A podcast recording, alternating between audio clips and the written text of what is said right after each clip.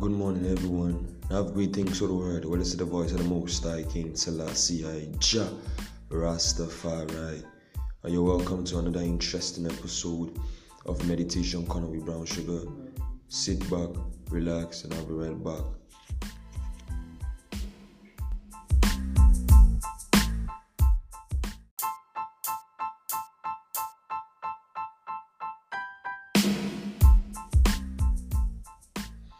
Welcome back to Meditation Corner with Brown Sugar.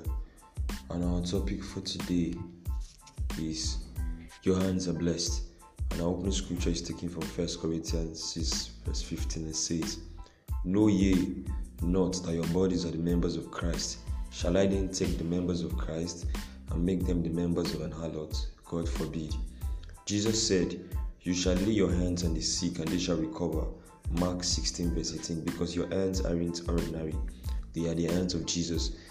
That's what we read in our team verse. Know ye not that your bodies are the members of Christ, your feet are the feet of Christ, your eyes are the eyes of Christ. He walks, talks, sees, and blesses through you. Hallelujah. I've often wondered when Christians sing, My hands are blessed, if they understand the implication of their words and the power of the truth professed. The reason your hands are blessed is that they are the hands of Jesus and is and is made you a blessing. So your hands are the extension of you, the blessing, because you are the extension of Christ. Hallelujah. Therefore, learn to use your hands. There's victory power through your hands. There's a profuse effusion of divine power when you stretch or lift your hands in prayer. The same thing happens when you stretch it in the direction of a situation you want change or something or someone you want blessed. For example, if there's something that, that's been damaged in your home or there's a situation in your life that you want change, with your mouth and your hands you can change anything. The Bible tells us that by the stretching forth of the hands of the apostle, many signs and wonders were wrought amongst the people.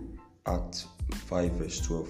As you stretch forth your hands, hopes will be restored, burdens will be lifted, sicknesses and disease will be healed, destinies will be changed. By the power of the Holy Spirit, use your hands today in faith and watch miracles happen. Hallelujah.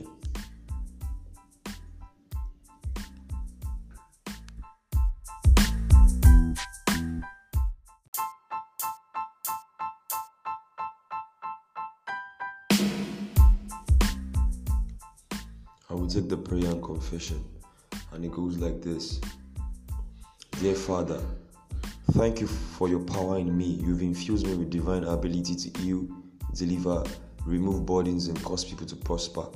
I'm a package of solution to my word.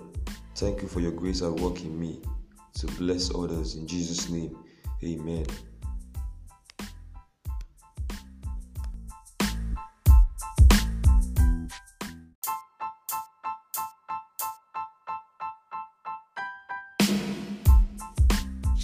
We've come to the end of Meditation Corner with Brown Sugar. I may want to tell you this, brethren. Always remember and always know that your hands are blessed, your feet are blessed, your mouths are blessed. So you can do all things. You can heal the sick, you can change situations in your life or in the lives of your family. Thank you and God bless you. I hope this message meets you in good condition. Have a wonderful day.